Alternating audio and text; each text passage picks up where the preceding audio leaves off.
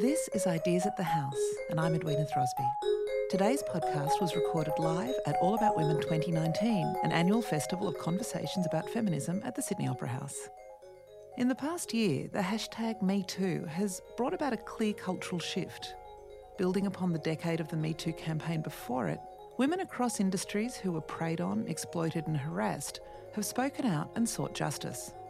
Writer Sohaila Abdulali, lawyer and former White House advisor Tina Tchen, and New York Times journalist Emily Steele came together to reflect on the wins and losses of the now global movement and how it must evolve to continue to make positive change.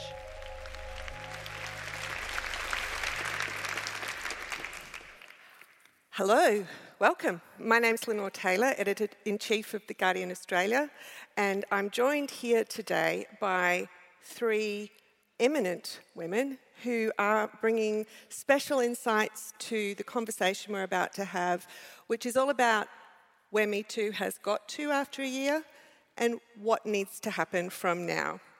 I'm going to introduce our panel in a second, but first I just wanted to sort of explain where we're going to go today and the thinking behind this panel. It's more than 10 years now since Tarana Burke started a movement with that hashtag MeToo. It's just over a year since that global kind of wave of anger and determination that something needed to change. It was so fierce, it sort of felt like something had burst. And a lot has changed in that year, women's willingness to talk about what is happening to them. Most importantly, I think, the willingness of others to listen to what they say about what's happening to them. But we know that there are still a lot of impediments to that momentum. Big systemic things, big things that are difficult to change, which kind of stands to reason, because I guess the patriarchy had been around for a while. We're seeing big impediments in workplace regulation and culture, legal impediments to women being believed, which still means many women don't tell stories, legal impediments to journalists actually reporting these stories, especially here in Australia, defamation capital of the world, huge impediments to change for women who aren't assaulted by rich, powerful men and who aren't movie stars, everyday women harassed or assaulted every day by everyday men. A lot has changed, but there is so much that still needs to change. At a speaker's dinner last night, we heard from one of the other presenters here today, Soraya Chamali, about rage, that justifiable rage, and how we can channel it to positive ends. And I thought about some of the things that have made me angry in this last year. The survey that was released by the Australian Sex Discrimination Commissioner, Kate Jenkins, that found 1 in 3 Australians had experienced workplace sexual harassment in the past 5 years. Reading submissions to her national inquiry, hundreds and hundreds of stories from ordinary women, story after depressing story about women who felt like they couldn't say anything because they needed their job, who said something and then had to leave their job anyway, whose complaints were dismissed or not acted on effectively. I feel rage that Brett Kavanaugh, sitting on the US Supreme Court, in recent days dissenting from a judgment that kept the last abortion clinics open in Louisiana, and Christine Blasey Ford had a GoFundMe page to pay for rehousing and security because her family was still getting death threats. So we have a lot to talk about. And to help me talk about it today, we have, on the far end, Emily Steele, a business journalist on the New York Times, who was one of the Times reporters central in revealing that Fox News had paid out $45 million in sexual harassment settlements involving its star host, Bill O'Reilly, after which he was fired. She and a team of reporters have exposed sexual harassment across a range of industries for which they won a Pulitzer in 2018, and boy, they deserved it.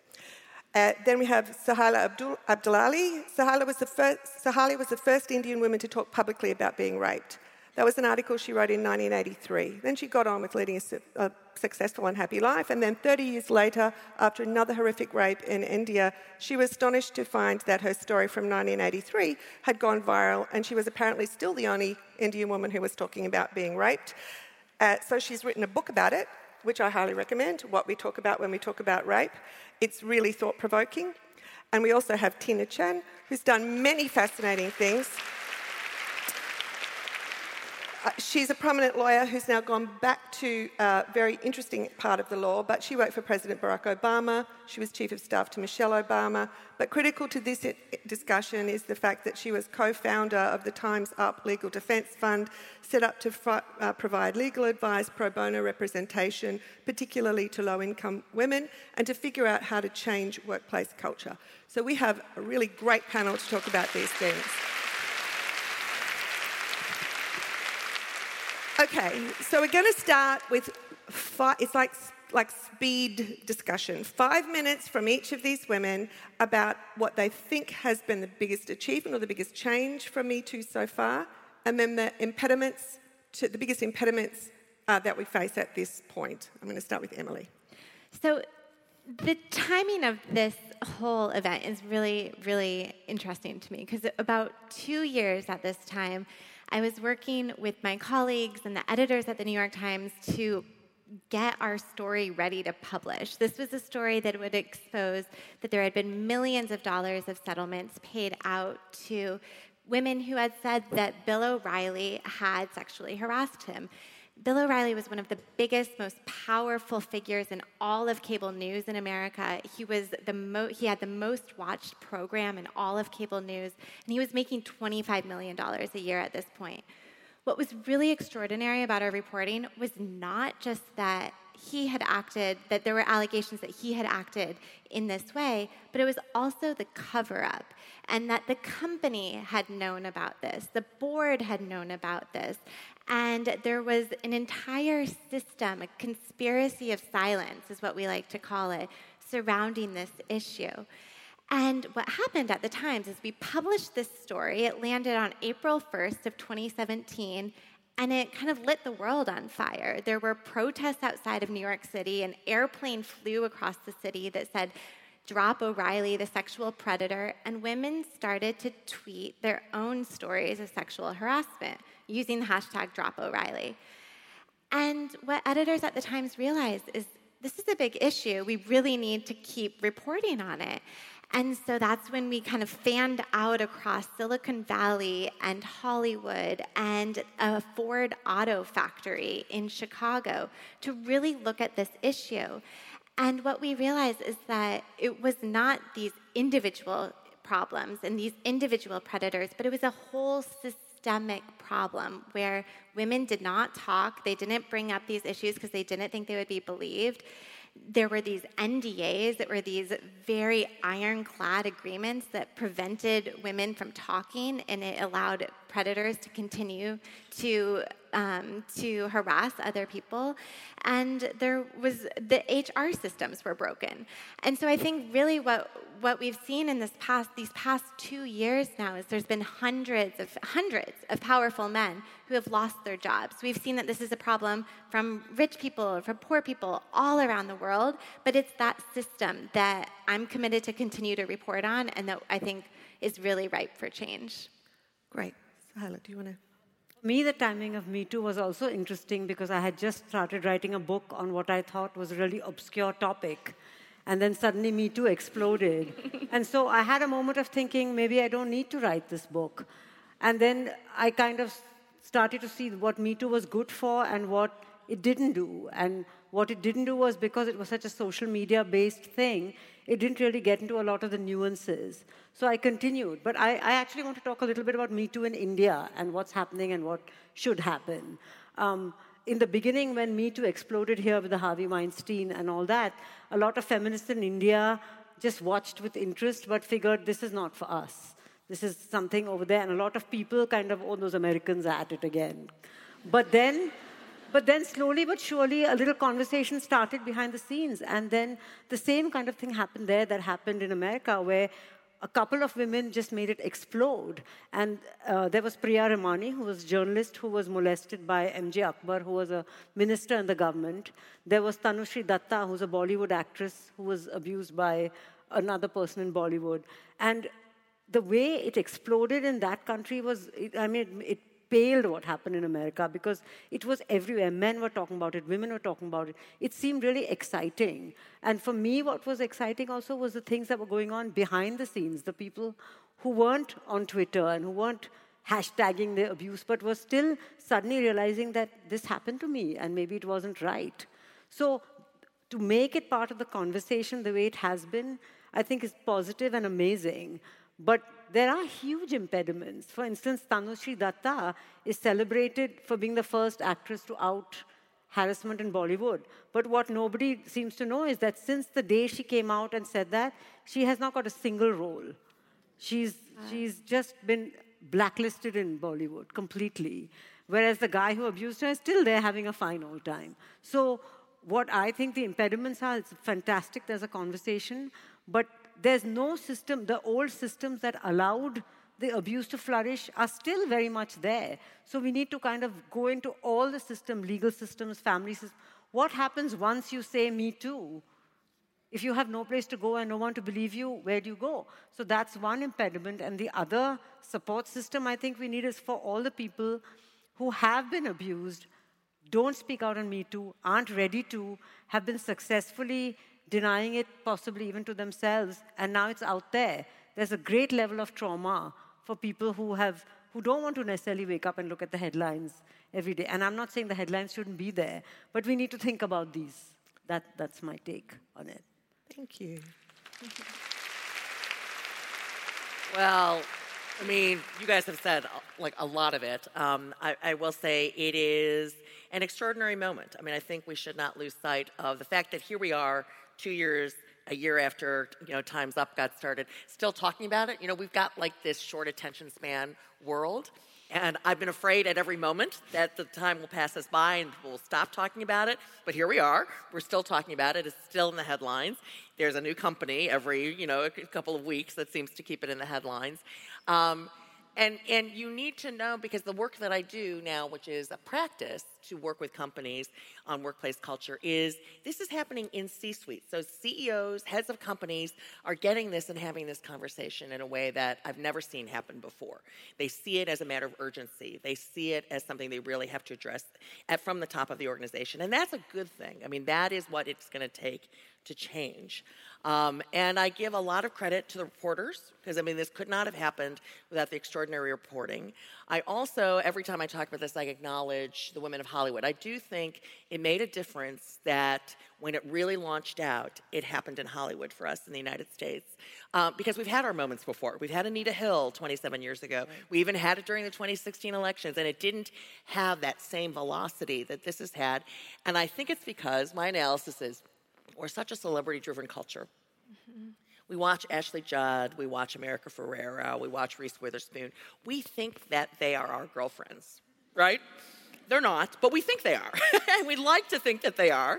And when they spoke out at some risk to their own careers, like what's happening in Bollywood, it was not an easy thing to do, but courageously they did, so that women, average women in America, all of a sudden saw someone they could relate to who had this experience. And then because of #MeToo, they had a place to say it that was more than just their 10 friends, and created then this momentum of thousands of women feeling support and feeling that they weren't the only ones and they weren't by themselves with this, which was huge. But, what both of you said about the system is real. I mean, this took us a long time to get in this space. We're not going to get out of it in a year.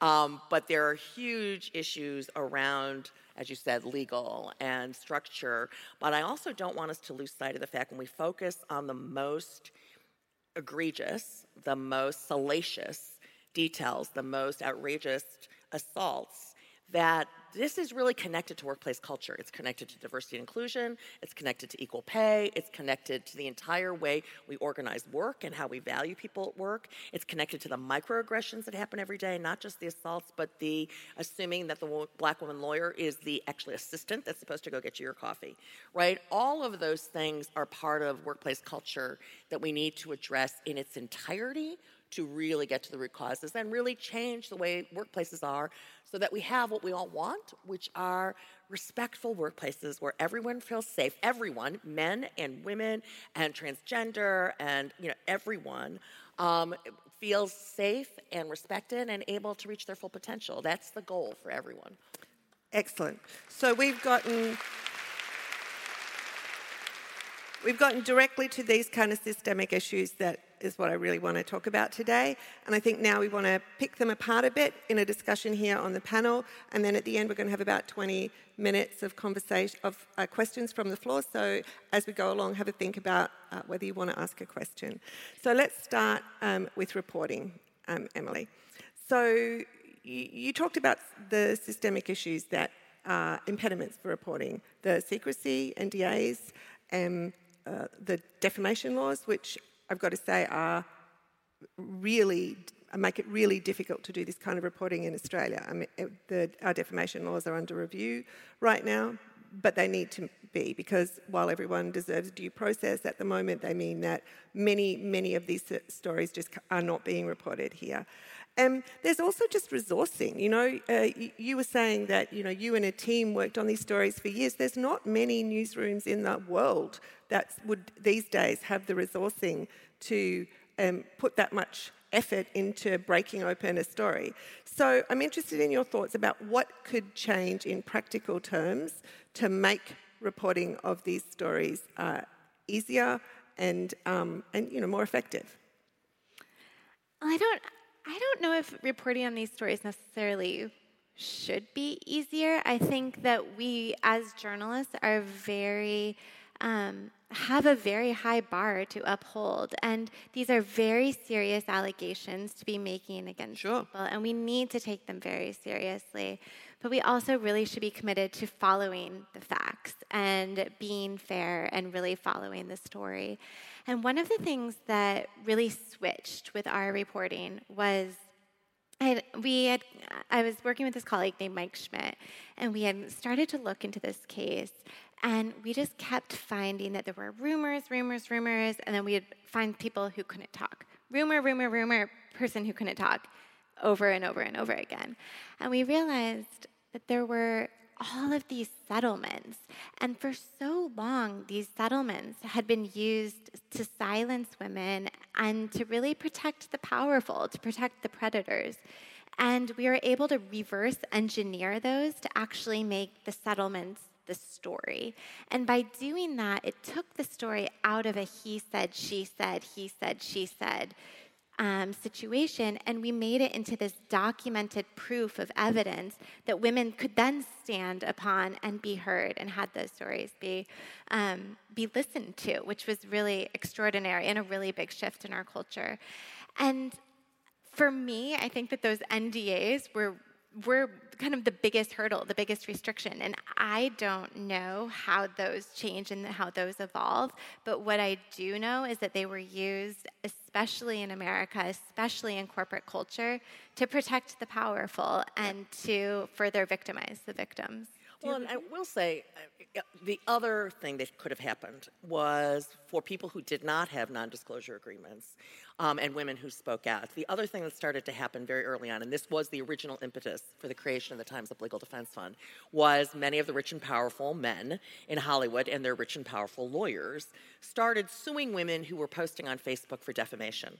Now, in the United States, when you get sued as a defendant, you don't get legal fees, right? You know, there's no way. You are just a woman. In the case of Melanie Kohler, who accused Brett Ratner, running a dive shop, having left Hollywood many years before, but wrote on Facebook about what had happened to her years before, and she starts to get these threatening letters.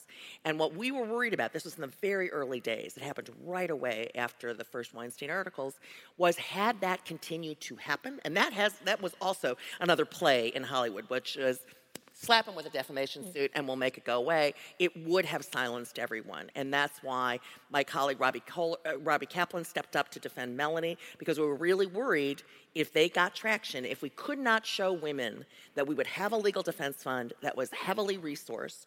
I really said before we launched it, we had to have an 8-figure number. It had to be in the tens of millions. It couldn't just be a $5 million number, because we had to show them there would be resources behind these women and that women could feel confident coming forward. And then it also helps low-income women pursue their own cases, but the really initial impetus was to make sure that other tactic of suing for defamation is really damaging, and I really would urge you, not that I should meddle in Australian politics, but the fact that you can't talk about this publicly without great fear of being slapped with a defamation lawsuit and ruining your life, you know, even further is really detrimental to being able to bring all these stories that have been hidden for so long out into the light. Yeah.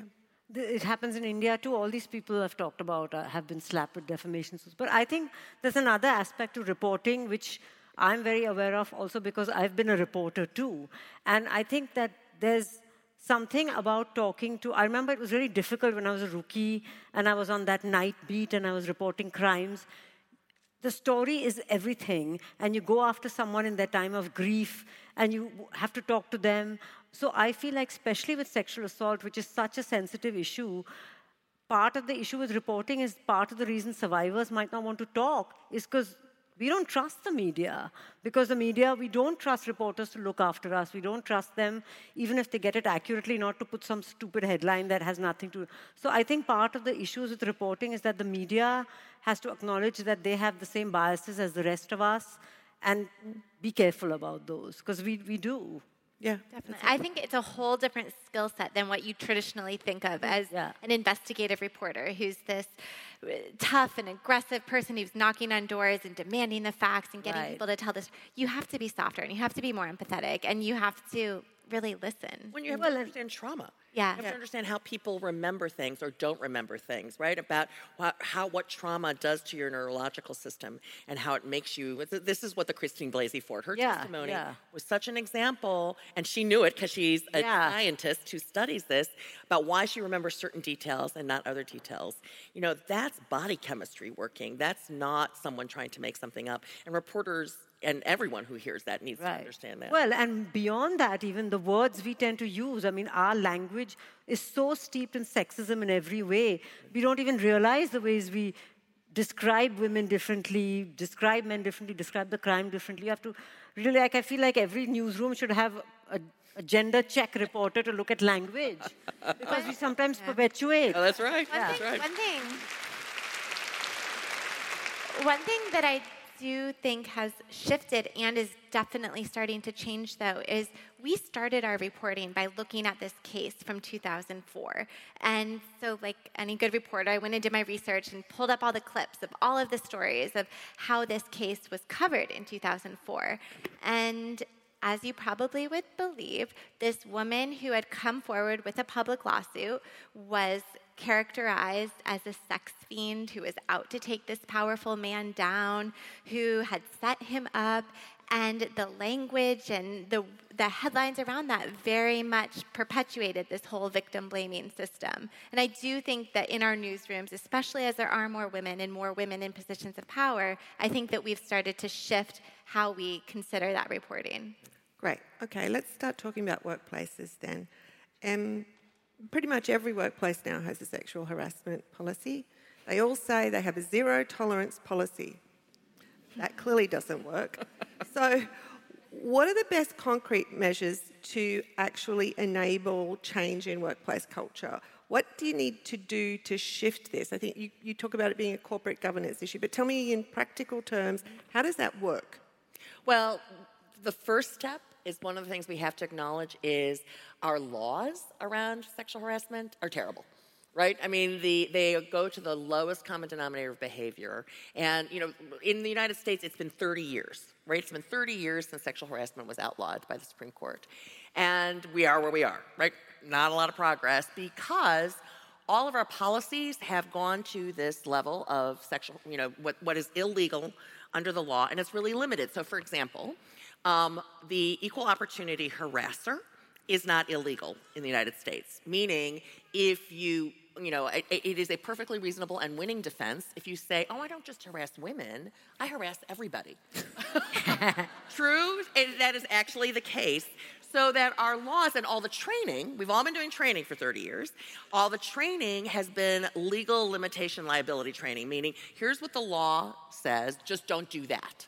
And since the law bar is so low, it really like has allowed everybody to learn actually how to legally harass. What you can get away with. Right, and what you can legally get away with, and it's not about culture. And what companies are starting to realize is they can't just stick to what the law says. They have to extend themselves. Now, they may have their employment lawyers saying, oh, you're not required to do that, so don't do what's not required. in this current environment, more and more companies are realizing, I don't want a bully. I don't want a bully who's bullying everybody. I'm going to have a corporate policy that's about bullying. So that's one of the first steps we've got to make, because let's get real, we're not going to change the laws themselves in a hurry.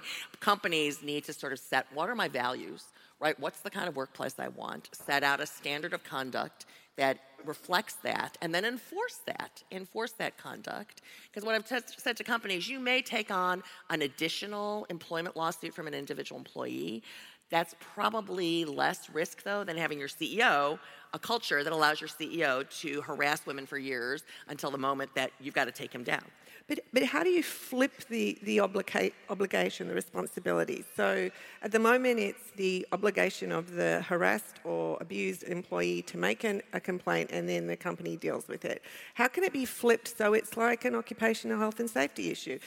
The company has to provide a safe workplace, and it's on them. How do you do that? Well, I think that is what the current moment is happening. You know, there are the reporting, the enterprise risk. I mean, you were watching whole companies, right, start to go down because they haven't dealt with this. That has put sort of the fear, and we'll take fear as a motivator, we'll add fear into other corporate execs who realize, I've got to manage this risk. You have investors, right? So big investors in the United States are actually asking the companies they invest in, do you have sexual harassment? That's a huge motivator.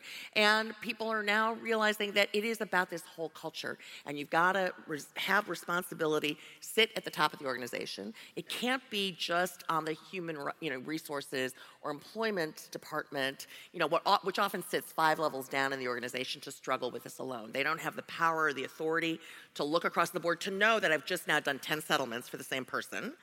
And so maybe I got a problem with that person. Their job is just to settle out each unhappy employee as they go along. So we've got to really shift this so that it is as important as securities laws, as health and safety laws, that the board of directors is asking the management at every meeting, all right, now what are we doing? What kind of complaints do we have? How are we handling them? What training are we doing around our culture? Not just around legal liability. How are we promoting women? What are our diversity statistics? It's also got to look at all of those measures together. Mm-hmm.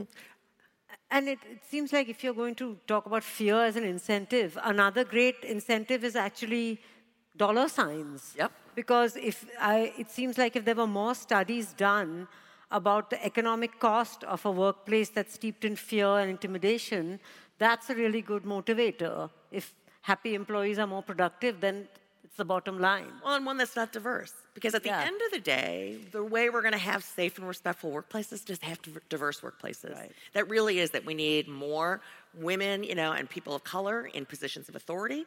We need, more, of every, everyone needs to be able to bring their whole selves to work and be able to realize that and realize it safely. And I think, I give a lot of, credit to our millennials who are out there. You guys, the studies show, you vote with your dollars on values of companies. Yeah. You vote with your feet on who you want to work for. And you've been saying companies are right now in a tight labor market, in a war for talent. And the more you walk out, if you're at Google, right, because you don't like the conditions there, you're using social media to organize those. Companies are listening, and you are true engines of change as you're doing that. I think there's been a real culture, too, of protecting the rainmakers, thinking that, we have one set of behavior standards for the behavior for most of our employees, but this person brings in so much money, and we'll kind of just let his behavior, we'll just turn our eyes away from that. But I just wonder, when you think about what kind of culture that sets overall, if you have a rainmaker who's allowed to get away with everything, how does that actually impact the bottom line? Absolutely. That's what I think is changing, because I think when you see, like a Les Moonves at CBS, the guy who really turned that into the most successful network in the entertainment network, but now what's happened to the company?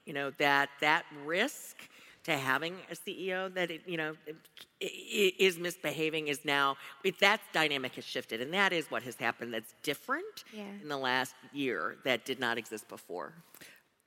On the issue of diversity, I read a story recently that calculated that there were more companies in the ASX 200, so the top companies on the Australian Stock Exchange, led by men named Andrew, than there were companies led by women. Yeah, we have the same thing. We have the same thing. Men named John. Or John, Robert, David. Yeah. Andrew. Which brings us to the kind of broader issue of work-life balance. I know I always get utterly furious when otherwise intelligent women frame that question around whether women can have it all, as if the only way that a woman can have a life and a career is if she somehow figures out how to bend the laws of physics and make 24 hours into 48 and solo do two jobs at the same time. This would seem to be a fairly self-defeating way to frame the question to me. However, I'm interested in the panel's views on this and how we address those issues in order to have greater diversity in workplaces. Do you want to start, Emily? I mean, I think it's a huge question. And I'm 34 years old. I'm kind of at this stage where a lot of my friends in New York are all starting to have babies. And I think that one of the huge shifts that we've seen just in the past couple of years is paternity leave. So I know that the New York Times will give fathers 10 weeks of paternity leave, which is pretty innovative in American culture. And I think that you see the men actually take that time. And I think that it kind of starts from the beginning and resetting the expectations of how do you balance the work and life, and also that it's not just the balancing act for the women to do, but yeah. It's both. It's everything. Well, I call them structural issues. These are the structural barriers that exist in workplaces that don't have to exist in a 21st century workforce. I mean, there's no reason we should have 9-to-5 shifts like we sort of had at the start of not just the last century, but the century before, right? This is Industrial Revolution work hours. And we don't have to have them right now. And you can work from home. It was a huge issue for us in the Obama administration where we tried, the United States. It's us and Papua New Guinea. Since we're so close to Papua New Guinea, I can call them out. Us and Papua New Guinea, the only two countries in the world without a maternity leave policy. It's it. That we still don't have one. We still have 45 million workers in the United States that actually do not have paid sick leave. And let alone talking about maternity leave. We've got waitresses who are coming to serve you your food if you come to New York for a restaurant because they can't take a sick day off. They've got the flu. But that... our workplace policies in the United States are really behind the rest of the world. And our argument was, we are going to fall behind in the global economy if we do not catch up. Companies are seeing that, but we still have a huge problem with so many workers in other companies that aren't yet seeing the light, especially hourly workers, and low-wage workers who really do not have access to the kind of flexibility that is perfectly companies are able to provide and just aren't. Do you want to add in? I just wanted to say that we also have to, it's really good to talk about workplace policies, but we have to remember that in large parts of the developing world, such as in India, the majority of people are in an informal sector. So workplace policies go out the window. It's important to think about, but actually it's just part of the whole system where they're abused in every possible way. And you can't have workplace policies. You have to start with acknowledging that there is a workplace. So it's like 3 steps back for them. Well, the interesting thing is that the developed world is coming close to that because the gig economy. Yeah. So the gig economy is now you're actually finding lots of workers and very few employers. Yeah. And our laws, again, haven't caught up to where are the workplace protections, right, for Uber drivers or people, who are part-time workers, contract workers. It's a big problem in Hollywood where a lot of what happens on set actually nobody's protected against. They're the people who are just in there for the day because they're the makeup artist, right, or the costume dresser, and they don't work for any particular company. And so, that's another area that we are, haven't caught up with trying to figure out how are we going to create workplaces. No matter where you get your check, no matter where that money's coming from, you're still entitled to a safe workplace. Right, and a big part of that actually is to remember that whether it's a formal workplace or an informal workplace, the kind of terrifying things that can happen to you have to do with other terrifying things. Like, in India, again, if you're a low-caste woman, you're more likely to get oppressed because if there's a guy and he's looking for someone to oppress, he's more likely to choose you because he knows you have less protection. So that's where equal protection for different, in America, it's race or sexual preference whatever. They're all very tied up with it. I will say I want to give one little shout-out in full disclosure. They're a client of mine, but Uber, to their credit, you know, Uber had its issues, but one of the things they're doing right now is they extended protections to drivers and riders, and they've taken the courageous step of setting out a taxonomy of 21 behaviors that go from leering, you know, to actual assault, that they allow riders and drivers to report on the platform, and trying to create a way to systematically keep track of it. And later on this year, they're actually going to issue a report publicly around what kinds of behaviors they're seeing, because, as we know, this is so underreported, and if it's underreported, we actually don't know all the ways to solve it because we don't even know where it exists.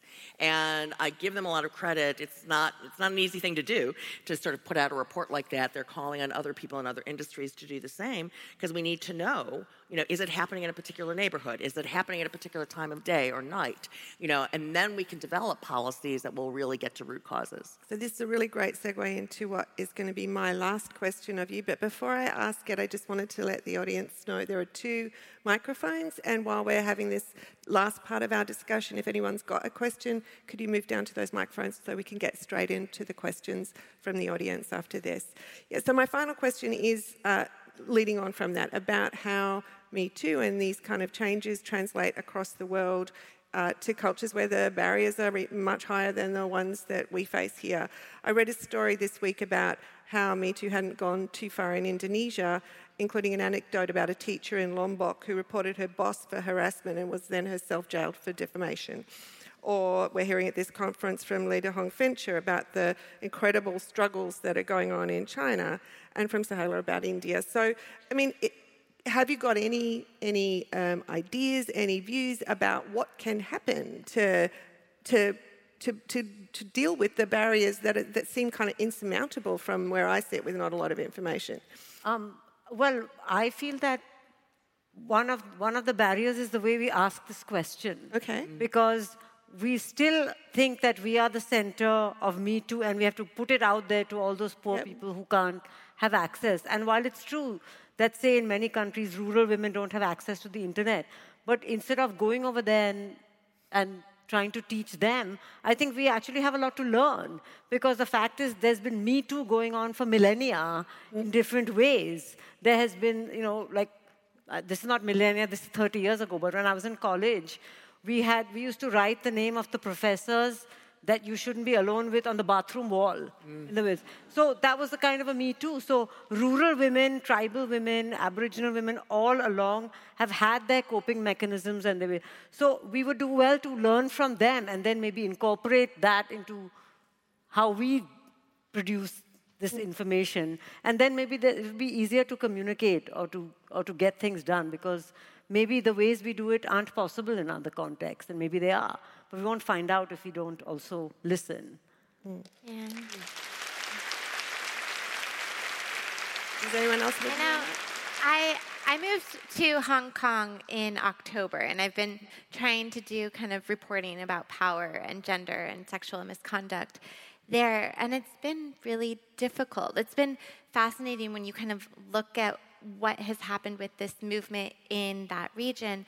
And there was one woman who really came forward just months after all of the Hollywood celebrities did. She was an athlete, and pretty soon after she came forward, she was attacked, she was victim blamed, and there were very few people who came forward after that. And so there's still a big stigma about talking about this issue. There's still a lot of shame, people say, involved, and it's not just shame on you, but it's shame on your entire family. And so it's been amazing, because I was kind of like at the epicenter of this movement in the United States, and it just felt like it was taking over the entire world. And then going to other places, you realize that there's still a lot more reporting to do. You know, we're at a conference where, you know, we're talking about so many different issues today, and all about women. And I think we have to realize this issue is connected to the broader issue around gender equity. And let's get real.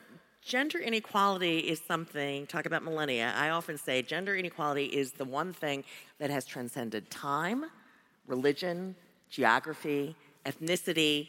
You know, name a culture, And there, you know, there is somewhere going on there is gender inequality. So we weren't going to solve it in a year. Of course. It is millennia, but it is all connected. And, you know, in order to deal with these issues, you know, one of my other passions is adolescent girls' education. We're not going to solve it if we've got 98 million adolescent girls around the world who cannot even finish high school because they're being married off as child brides, or they're forced labor, or they're just not worth investing in as their families see them and going to school. You know, we've got to do all of those issues and address all of them if we're really going to address the fundamental problem here we have, which is gender inequality. Right. Okay, the time has come for some questions from the floor, and I think there's someone at microphone number one. Hello. There is. Hi, I'm LJ. I'm the chair of Now Australia, which is the Times Up equivalent here. Thank you for an awesome discussion, and thank you for all that you do. Gloria Steinem talks about the inevitability of the backlash. And the backlash is coming, just like winter. How do we prepare, and what do we do? I didn't hear it. The backlash, well, it's not just coming, the backlash is here, okay? So let's be honest, the backlash is here, you see it, you know, and people, you know, publicly, the Tony Robbins quote, if you've seen that online, where he said, of course, people aren't, like, hiring more, you know, more women, and... There's stories about men who won't mentor women or being alone in an elevator with them or get breakfast with them. And this is why I say you have to look at it holistically. You can't just say, we're going to put sexual harassment over here and diversity and inclusion over here, you know, and pay equity in another box, because it is all about workplace culture. So you've got to hold, you know, managers accountable both for the kind of safe and respectful workplaces they're in and their diversity statistics together at the same time, because it's all about the same thing. I think it's also about listening to women's voices, too. And I think that for so long we've heard these statistics and we knew the numbers, but we weren't really listening to the stories behind that. And that's something that once it's out of the box, you can't put back in. Mm.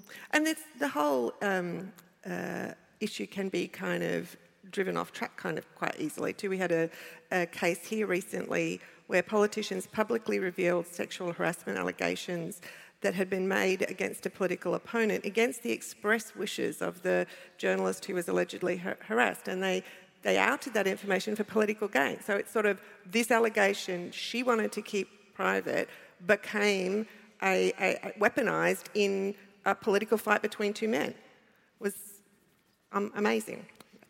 We have another question over there. Hi, thank you for being here and thank you for everything that you do. This question is about how to take action. I work in tertiary education and I have been sexually harassed by my manager.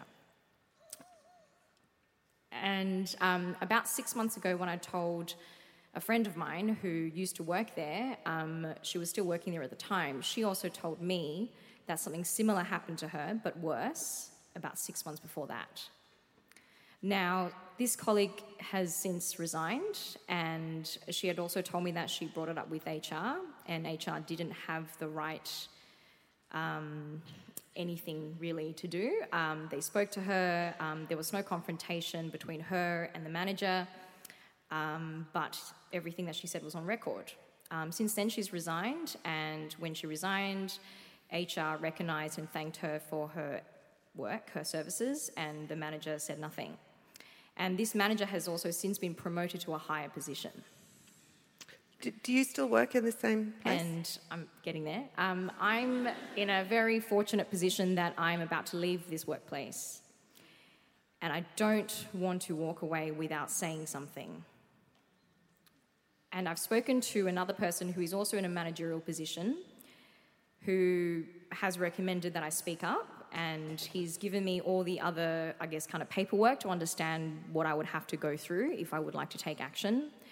And like I said, I'm in a fortunate position that I don't need to work there anymore, and I'm about to leave. So what should I do? Oh dear. All right. Over to you, Tina. Yeah. Well, first of all, you know, thank you for your courage and for that of the colleague. The one thing from your story that we also know, and I think Emily's reporting has shown, is that people who harass are repeat. They're predators.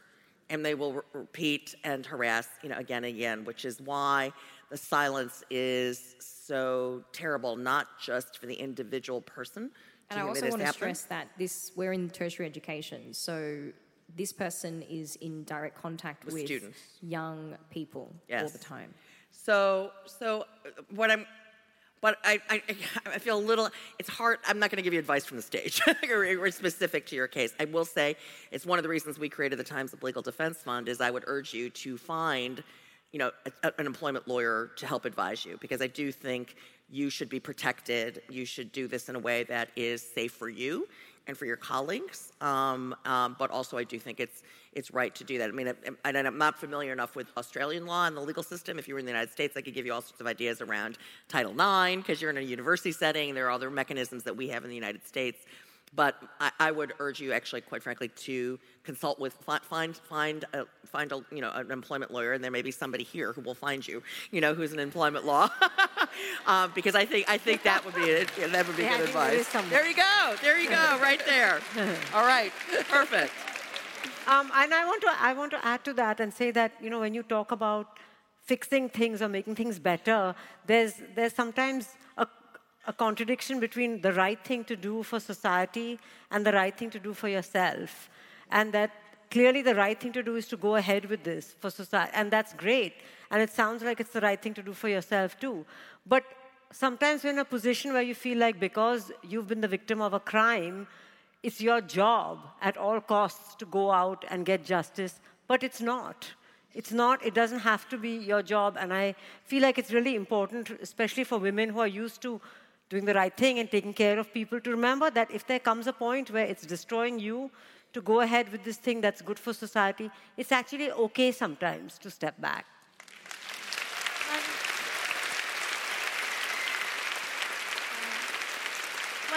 One of the other things that we've learned in a lot of our reporting with a lot of these cases is what's really changed is when people have collected evidence. So whether they've taken notes or they have emails or they have recordings or they have photos, whatever that is, it's really helped a lot of people in getting people to listen to their stories and to listen to what happened. And that's been a huge shift. Which is really important. That is a practical piece of advice if you find yourself in a situation, which is to document it at the time, keep hold of texts or emails, and tell people immediately, because the other corroborating evidence, and you guys use it in the reporting that makes it very compelling, is if you told someone at the time, and even though years later, it comes up, the fact that people were told at the time is also corroborating. And I think that's, if you find yourself in that situation, those are practical things that you should do, regardless of whether you have decided to do anything or not, to protect your own story and your own evidence for whenever that may be something that you want to have. Did you want to ask anything else? I'm just saying, did you want to follow on? Did you have? Well, the problem is that there's no evidence, as in there was no recording. I think you're going to talk to our colleague over here. Right. Cool. Thank you. Thank you.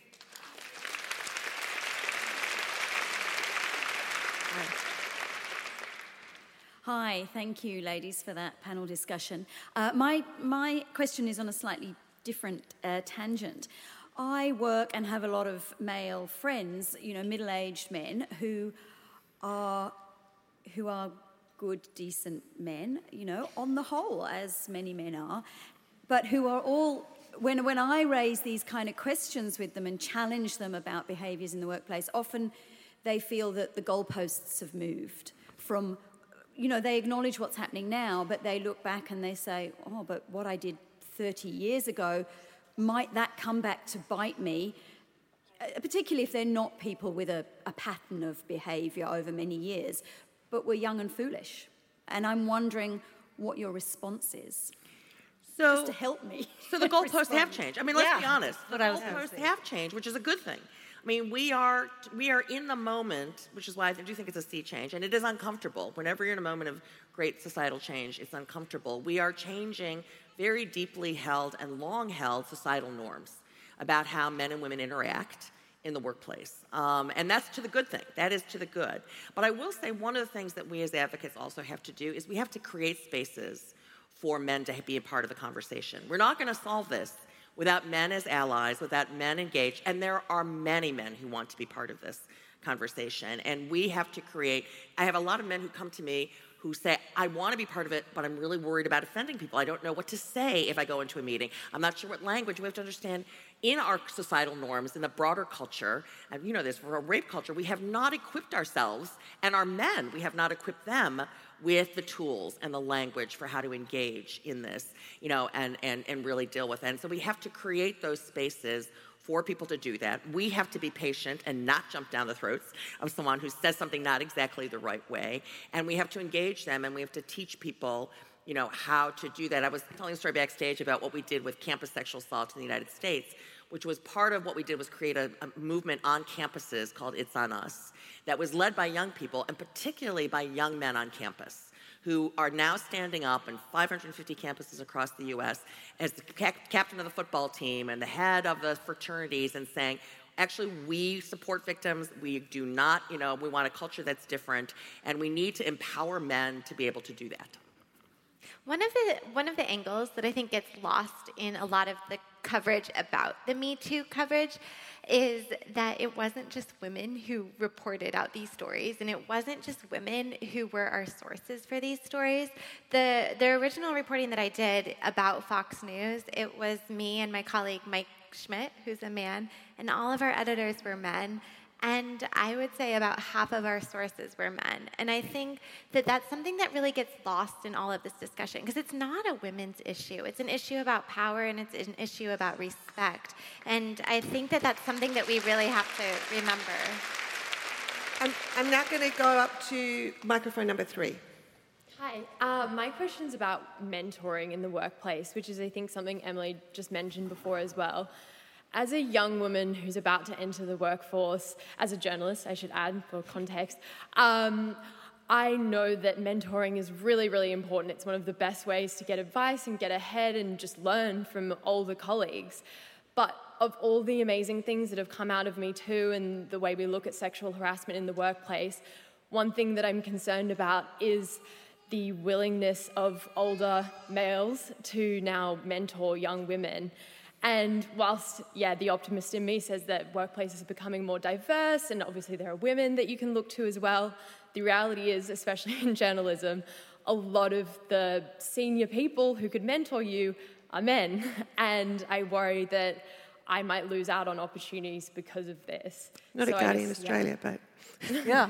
No, it's part of that backlash. No, it is a real concern. And I think...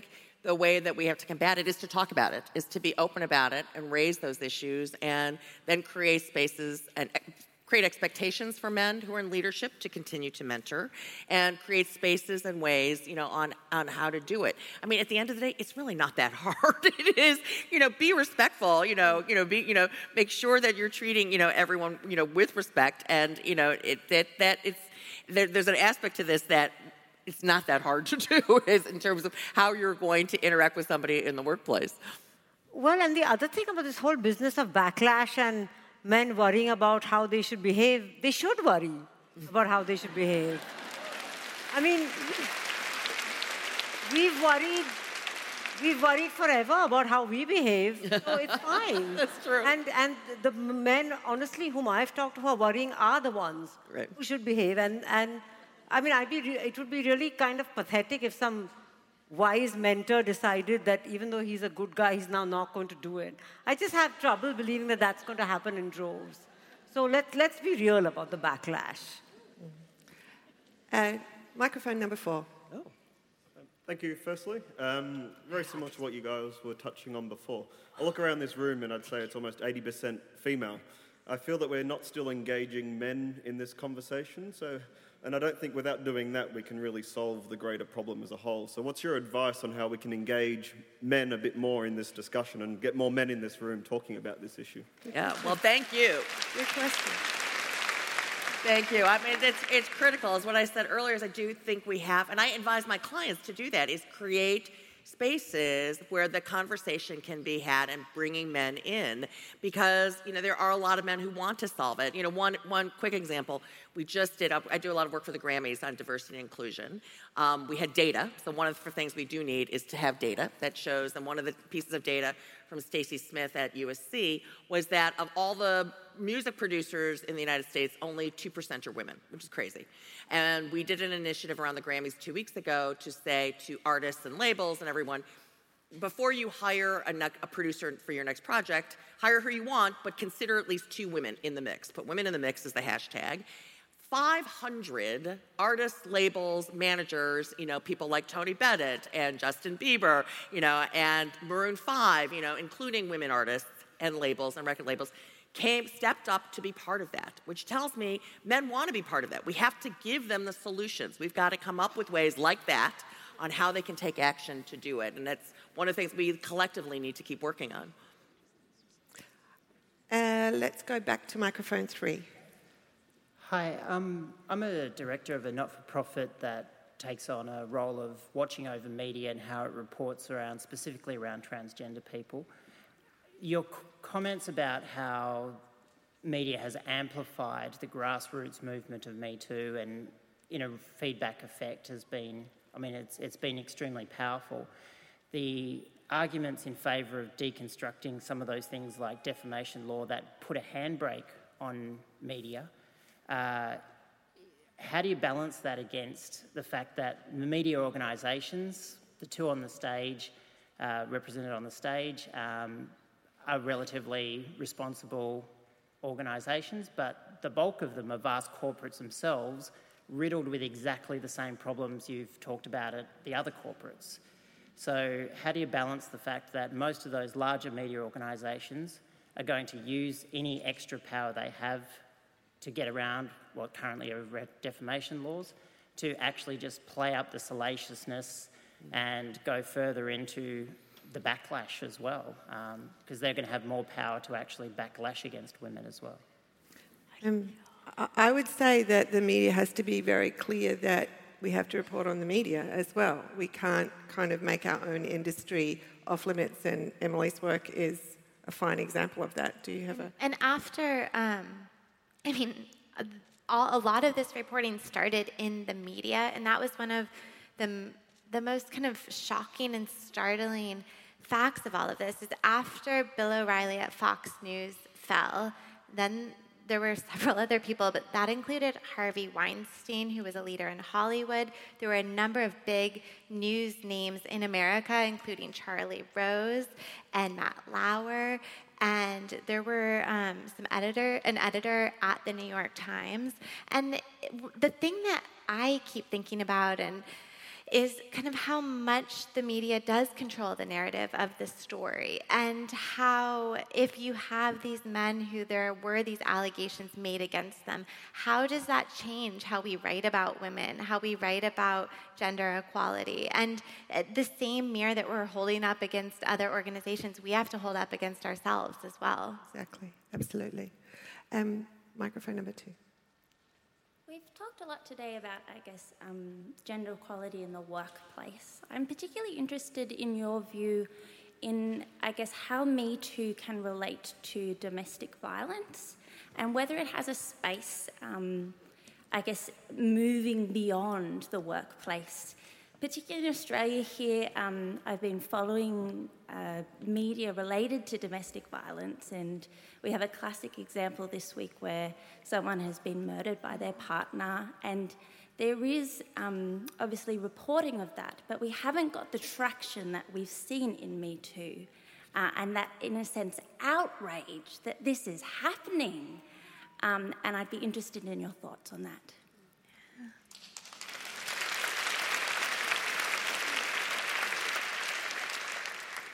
So it's, I'll jump in. We've been doing, I've worked in the domestic violence space for about 40 years in the United States. And, I think there continues to need to be storytelling, because what really propelled in the United States the domestic violence movement that led to the Violence Against Women Act that then Senator Joe Biden authored was a tremendous amount of actually documenting and telling stories, because there is still you know, if you don't do that, there is this notion that these are things that the women asked for. Why don't they leave? You know, you know, all of those. And you have to really document how pervasive it is, how it is not in one just sector of our society.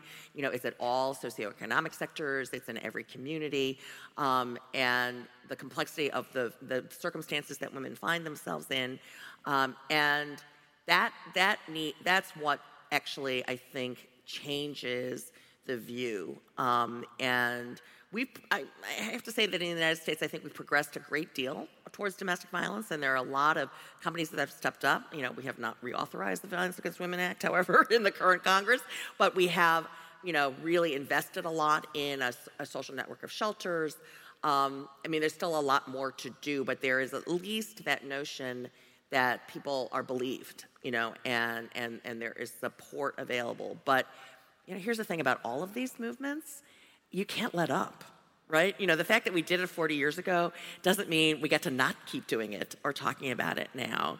And this is the part that can sometimes get wearying and tiring about it, but you really do have to continue and to keep at it. That's the same with rape culture. Right. And I think with domestic violence, again, I'm thinking about India and the connection between Me Too and domestic violence. It's very interesting because... for one thing, marital rape is not a crime in India, and domestic violence might be, but you know, it's expected. It's fine to beat your wife. So it's not. I don't think there's been much Me Too out there in the social media space, but Me Too is part of the conversation, and so that it can't help but trickle down. And I found just in my own group of friends, Indian friends, feminists, who were actually posting on Me Too and talking about sexual harassment in the workplace. They were talking amongst themselves about more domestic stuff. They weren't posting it, but it was a conversation they hadn't had before. So even though it's not out there for the rest of us to see, it is starting to happen at another level because you feel loyal and you feel protective and you don't want to put that out there the way you might not feel about your employer. So it does make a difference, but you know, it's no use complaining when the law isn't even on your side. Do you want to say anything to that? So I'm afraid we've run out of time, which is kind of upsetting because it's been so much fun. And I want you all to join me in thanking our three panelists, Sohaila, Emily and Tina, for such a great conversation. Oh, good.